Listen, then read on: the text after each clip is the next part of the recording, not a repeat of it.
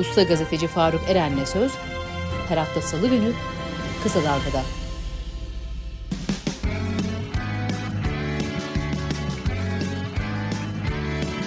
Kulağınız bizde olsun. Kısa Dalga Podcast.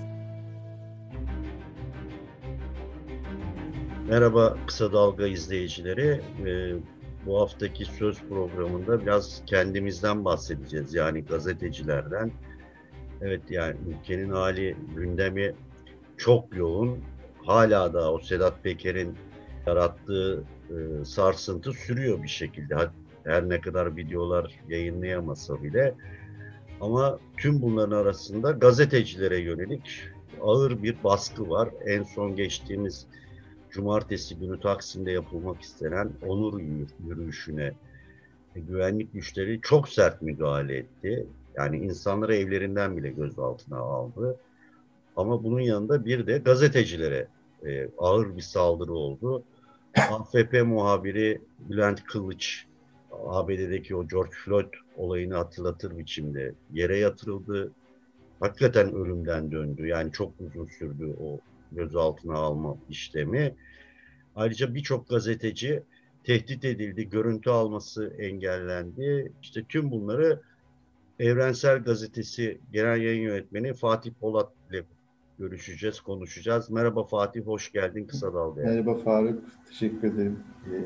Ya ben uzun bir giriş yaptım ama galiba e, uzun bir süredir gazetecilere, sahadaki gazetecilere yönelik baskı var ama galiba biraz da Boğaziçi direnişiyle beraber arttı galiba. Sizin muhabirleriniz de bu sokaktaki haber toplama işlemleri, yani işlerini yapmaları engelleniyor.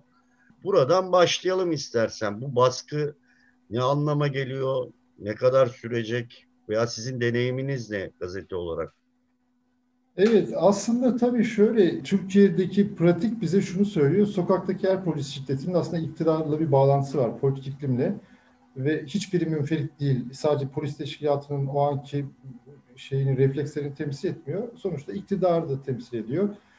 Ve aslında baktığımızda çok, çok hani hızlı bir geriye gidip bu, bugüne gelirsek 92 Cizre o da bir sokak eylemiydi. Cizre Nevroz'unda meslektaşımız İzzet Kezer polis tarafından panzerden açılan kurşunla öldürüldü. Yakın dönemi daha sonrasına gelelim. İşte 96'da hani sokaktaki haber izlemek bakımından düşünürsek Metin Göktepe evrensel muhabir arkadaşımız işte gözaltına alındı, dövülerek öldürüldü. 2016'da Hendekler sürecinde Cizre'de e, Refik Tekin İMC kameramanı ölümden döndü. Yani polis kurşunlarının hedefi oldu. Şimdi dolayısıyla bütün o, o döneme dair yaşanan dönemin politik e, refleksleri, iktidarların politik tutumları doğrudan halkın haber alma hakkının gereği olarak orada bulunan yani iktidarın şiddetini aslında, şiddet uygulamalarını buna tanıklık eden, onu duyurmak isteyen gazetecilerin e, uğradığı saldırılar oldu bunlar ve e, dolayısıyla dönemin doğrudan yansıması oldu. Son dönemde de açıkça görüyoruz. Yani aslında örneğin AKP'nin diyelim açılımdan sonraki açılım söylemi tırnak içine alarak söylemek lazım belki. Ondan sonra o ki tarihine bakıldığında bütün aslında sertleşme pratiklerini gazeteciler üzerlerinde yaşadılar. Yani daha önce meslektaşlarımıza işte bölge illerinde kafalarının silah dayandığını gördük. Şimdi burada yakın dönemde işte pek çok muhabir arkadaşımız bizim o aynı eylemde Bülent'te işte diyelim evrensel muhabiri Meltem de tartaklanıyor. Hak TV muhabiri tartaklanıyor. Başka gazeteciler e, beş tane e, kadın gazeteciyle ilgili sanıyorum bir açıklama yaptı meslektaşlarımız. Kadın gazetecilik örgütleri. Yani ve e, veriler paylaşılıyor. Son dönem bunun arttığına ilişkin biliyoruz. Yani sıcak haber izle, izlemenin dışında da gazeteciler saldırıya uğruyorlar. Ve en son cumartesi günü yapılan onur yürüyüşünü engellemek için işte polisin kullandığı şiddet onlarca kişi gözaltına alındı. Ee, bir de Bülent'ten söz edince tabii Bülent Kılıç bugün dünyanın yaşayan en önemli e, foto muhabirlerinden bir tanesi. Pek çok ödülü var. Yani savaş bölgelerinde çekti, Türkiye'de çekti. Çok çok büyük fotoğraflar, çok önemli fotoğraflar çekti. E, bugün örneğin emniyetin açıklaması var İstanbul Polisi diyor ki gözaltına aldıktan sonra gazeteci olduğu öğrenilmişti. Tabii bunu bu çok komik bir açıklama. Zira zaten fotoğraf makinesi orada. Tanınan, çok tanınan. Onu tanımıyorsan kimi tanıyorsun yani? O kadar tanınan bir gazeteci için bu yalan söyleniyor. Dolayısıyla bu pek çok meslektaşımız zaten biliyorsun emniyet genelgesi ile birlikte bu daha da arttı. Yani e, görüntü almaya ilişkin e, genelge ile birlikte emniyetin özel alanı olarak aslında kamusal alandaki polisin bütün bu eylemlerini bir polisin özel alanı olarak tarif eden dolayısıyla gazetecileri aslında gazeteciyi sokakta yasaklayan bir genelge oluyor tabii gazetecilik yapmayı. E, oradan doğru bir sertleşme var. Daha öncesinde de başlayan ama oradan sonra daha bir aslında zirve yapan ve polisin çok rahat davrandığı bir tutum söz konusu. Bülent'in örneğinde de e, Bülent'i bir de hepimiz sanıyoruz. Ben birlikte de çalıştım. İşte Evrensel İzmir Bürosu'nda başlamıştı Bülent. Yani yakından tanıyan herkes de bilir. Yani Bülent böyle hani farfara yapacak, hani hakkını savunur ama farfara yapacak, abartacak bir gazeteci değil. Hani zaten kendisi de söylüyor sonra verdiği röportajların hepsinde diyor ya tekme tokat ben hani bunları problem eden insan değilim. Bunları hep yaşadık da şimdi ölümden döndük ve bu arkadaki İmam Hattan sokakta olsa kimsenin olmadığı kesin oradan benim cesedim çıkardı diye ifade ediyor. Dolayısıyla burada gerçekten çok açık bir şey var ve buradan sonra hemen ben şu, şuna da işaret etmek lazım Faruk. Şimdi basın meslek örgütlerinin bir araya gelip hemen ardından yani Bülent bir çağrı yaptı Twitter'dan, e, Twitter hesabından ama bunun tabii daha öncesinden olduğunu ikimiz de biliyoruz. Bunun çalışması hemen yapıldı ve ortak bir refleks de işte şimdi bir e, ortak üç büyük kentte, Türkiye'nin üç büyük kentinde valilik önünde duyurusu yapılan bir eylem sürecinden söz ediyoruz. Dolayısıyla Oraya ee, geleceğim şimdi. Bir, bir arada bir şey daha sorayım ki aslında bir hani emniyet genelgesinden söz ettin ki o hakikaten bizim sokakta çalışan arkadaşlarımızı güç durumda bıraktı. Örneğin geçen 1 Mayıs'ta da benzer bir şey yaş- yaşadık. Hatta evet, bir arkadaşımızın evet. cep telefonunu alıp yere attılar. Tabii hem İstanbul'da hem Ankara'da. Evet, evet. Ankara'da, İstanbul'da. Ama bir de basın kartı olayı var. Yani e, işte sarı basın kartlarını turkuaza döndürdüler Hı. ve istediklerine evet. basın kartı veriyorlar, istediklerine vermiyorlar. Evet. E, dolayısıyla mesela benim de başıma geldi. Ben Çağlayan Adliyesi'ne girerken sarı basın kartını gösterdim. Hayır dediler. Bunlar artık geçersiz ve beni sokmadılar. E, bu da biraz gazetecileri zor durumda bırakan bir şey herhalde değil mi? Sahada tabii, tabii ki. Tabii ki. Yani bir de tabii seninkisinde şöyle trajik komik bir şey var. Sonuçta sen disk basın iş başkanısın. Yani zaten sendika başkanları önceden basın komisyonunda yer alıyordu. Yani zaten o, o nedenle aslında biz hep basın meslek örgütleri bu kartı vermeli diye savunuyoruz ama en azından önceki basın kartları komisyonunda basın örgütlerinin temsilcileri vardı ve onun biraz daha mesleki bir manası oluyordu. Yine karşı çıksak bile yani. Şimdi ama işte yani turkuaz kart ve yani iktidarın yanında olmayan, yani onaylamadığı diyelim basın organlarında görev yapan hani e, gazetecilerin mağdur edildi ve şimdi hani gazeteci eminim gazeteci olmayan çok kişi turkuaz basın kartı taşıyor. Yani o kurumlarda çalışıp pratik olarak aslında gazeteci olmayan bakaza çok fazla kişi görürüz o kartı taşıyan ama örneğin sen hani basın sonuçta e, basın sendikası başkanının kartı yenilenmiyor. Yani ve pek çok örneğin o zaman yine basın iptal edilmişti hatırlarsın tepki gösterdik hep birlikte iptal durduruldu bu kartların yenilenmesi. İşte o zaman mesela beni Faruk aramıştı. E, Faruk Balıkçı Diyarbakır'ın o da en bilinen e, kıdemli gazetecilerinden, deneyimli gazetecilerinden birisi. Onunki de mesela sürekli basın kartı. Onunkisi de o zaman iptal edilmişti. Dolayısıyla yani haberciliğini iktidarın işaretlediği gazetecilerle ilgili bir sansür süreci, sansür aracı olarak kullanılıyor basın kartı. Aslında bu belki bütün bu sürecin ben biraz bir çözüme ve yeniden kurulma süreci e, olmasını da ummak istiyorum. İnsanlar biraz kasvetli dönemlerde ya bu, bu bunlar hani iktidar bırakmaz bu iş böyle sürer gider gibi bir duygu oluyor ama baktığımızda pek çok şeyde işte çözülüyor. İktidara yakın gazetecilerin halini gördük. Neler neler çıktı ortaya. Bir yandan da mesleğin önemi tartışılıyor tekrar. İyi gazetecilik örnekleri veriliyor. Meslek örgütlerinin bu şeyi de önemli. Dolayısıyla ben bir yandan da tabii bu ayrışmanın ve çalkantının bir yeniden doğumu, hani mesleki değerlerin tartışıldığı ve dönüp mesleğe ilişkin e, arınmanın da belki burada tabii çok karakteristik bir şey olmayabilir. Bunlar hep süreç işi ama en azından e, bir pozitif tarafı da var diye düşünüyorum bu sürecin.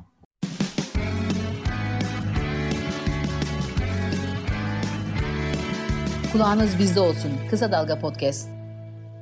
Evet aslında hani bu Bülent'e yapılan uygulama ama Bülent'e değil son dönemde gazetecilere özellikle sokakta ardarda arda gelen şiddete karşı işte az önce senin de söylediğin gibi basın örgütleri uzun bir aradan sonra aslında tabii ki, e, tabii, tabii. bir araya gelip ortak bir refleks yani genelde ülkedeki bu kamplaşmadan gazeteciler de nasibini aldı. Zaman Kesinlikle, zaman evet.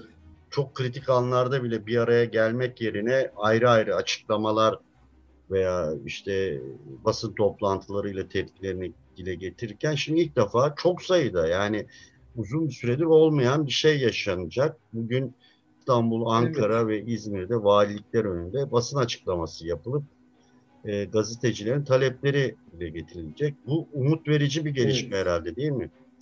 Kesinlikle. Ben bunun açıkçası yani şimdi diyelim işsiz bırakılan pek çok gazeteci içinde aslında yahut da mesleğin türlü baskılarını yaşayan gazeteciler içinde ya da mesleğe diyelim daha güvensizlik ve tedirginlikle bakan genç iletişim fakültelerinde yeni mesleğe adım atma aşamasında olan genç meslektaş adaylarımız açısından da meslek örgütlerinin bizim bu tavrının e, güven verici olduğunu düşünüyorum. Yani böyle bu, bu tür tutumların hem mesleğe ilişkin ya biz boşlukta o kadar da sahipsiz bir yere gitmiyoruz ve dolayısıyla böyle bir şey varsa böyle meslek örgütleri var gibi.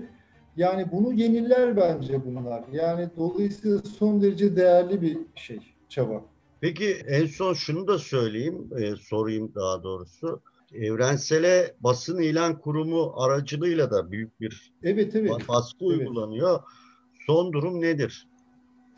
Şimdi şöyle bir durum var yani bizim tekrar biz denetim tekrar denetim istiyoruz sürekli ve bu erteleniyor. Tabii yani Ağustos sonrasına sarktığını anlıyoruz tutumlarından. Bu tabii ne anlama geliyor? 2019 Eylül'ünden beri bizim ilanımız dondurulmuş durumda.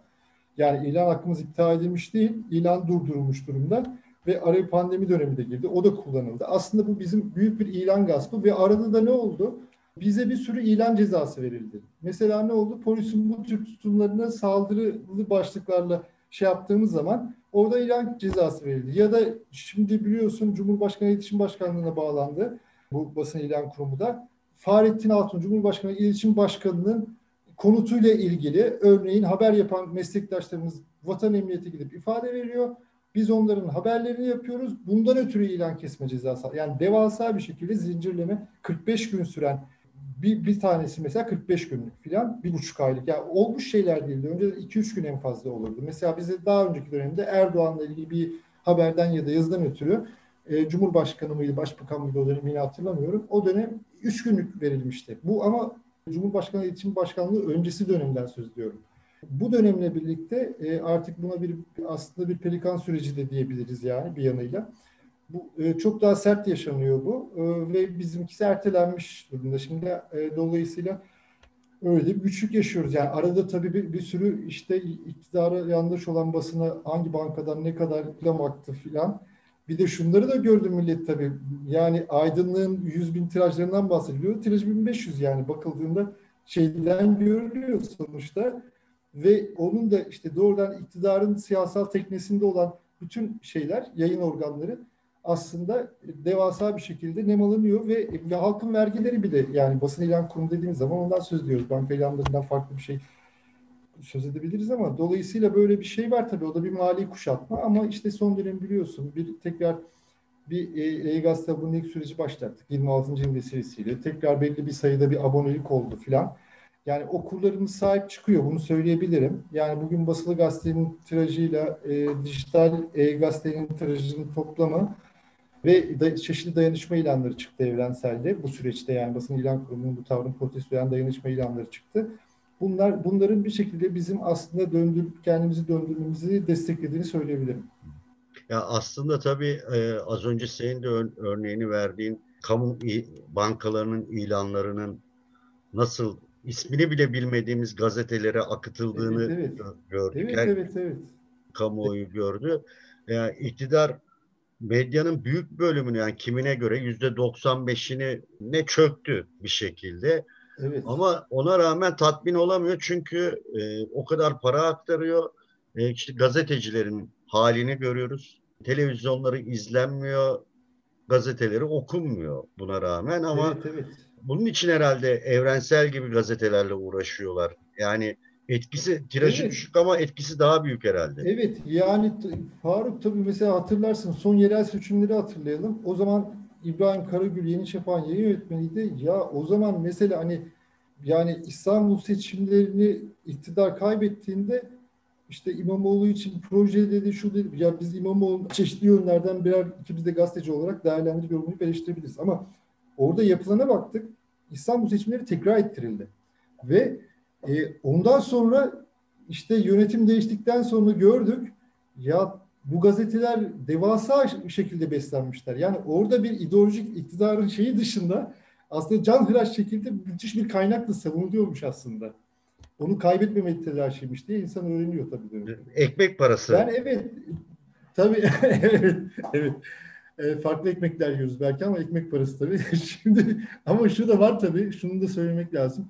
Ya şimdi mesela son süreçteki yapılan tartışmalar açısından bakıldığında yani Peker'le ilgili e, e, toplam analizler açısından sadece bir kişinin söylediği diyelim şeyleri tekrar etmek açısından değil pek çok aslında sayılı gaz, basılı gazete dışında çeşitli internet mecralarında düşük bütçeli yerlerde meslektaşlarımızın ne kadar iyi işler yaptıklarını gördük. Dolayısıyla bu e, aslında tam dediğin gibi e, büyük kaynaklarla beslenen e, iktidar medyası büyük bir itibarsızlık yaşarken aslında çok düşük bütçeli yerlerde çok iyi gazetecilerin aslında gazeteciliği yaşattığını da gördüğümüz bir dönem aslında.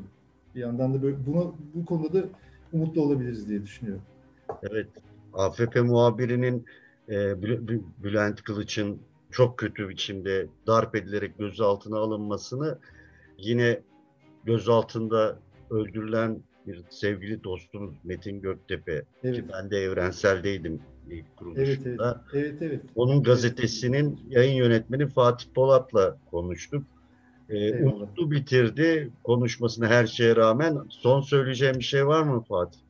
Buradan tabii biz belki bir meslek büyüğümüz Nail abinin dediği gibi e, değerli işte Türkiye Gazeteciler Cemiyeti Başkanımız Nail abi de artık aramızda değil. O işte mecburen iyi olmak lazım.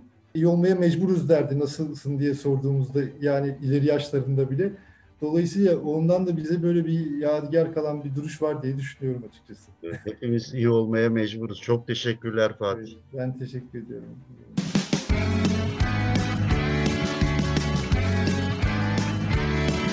Kulağınız bizde olsun. Kısa Dalga Podcast.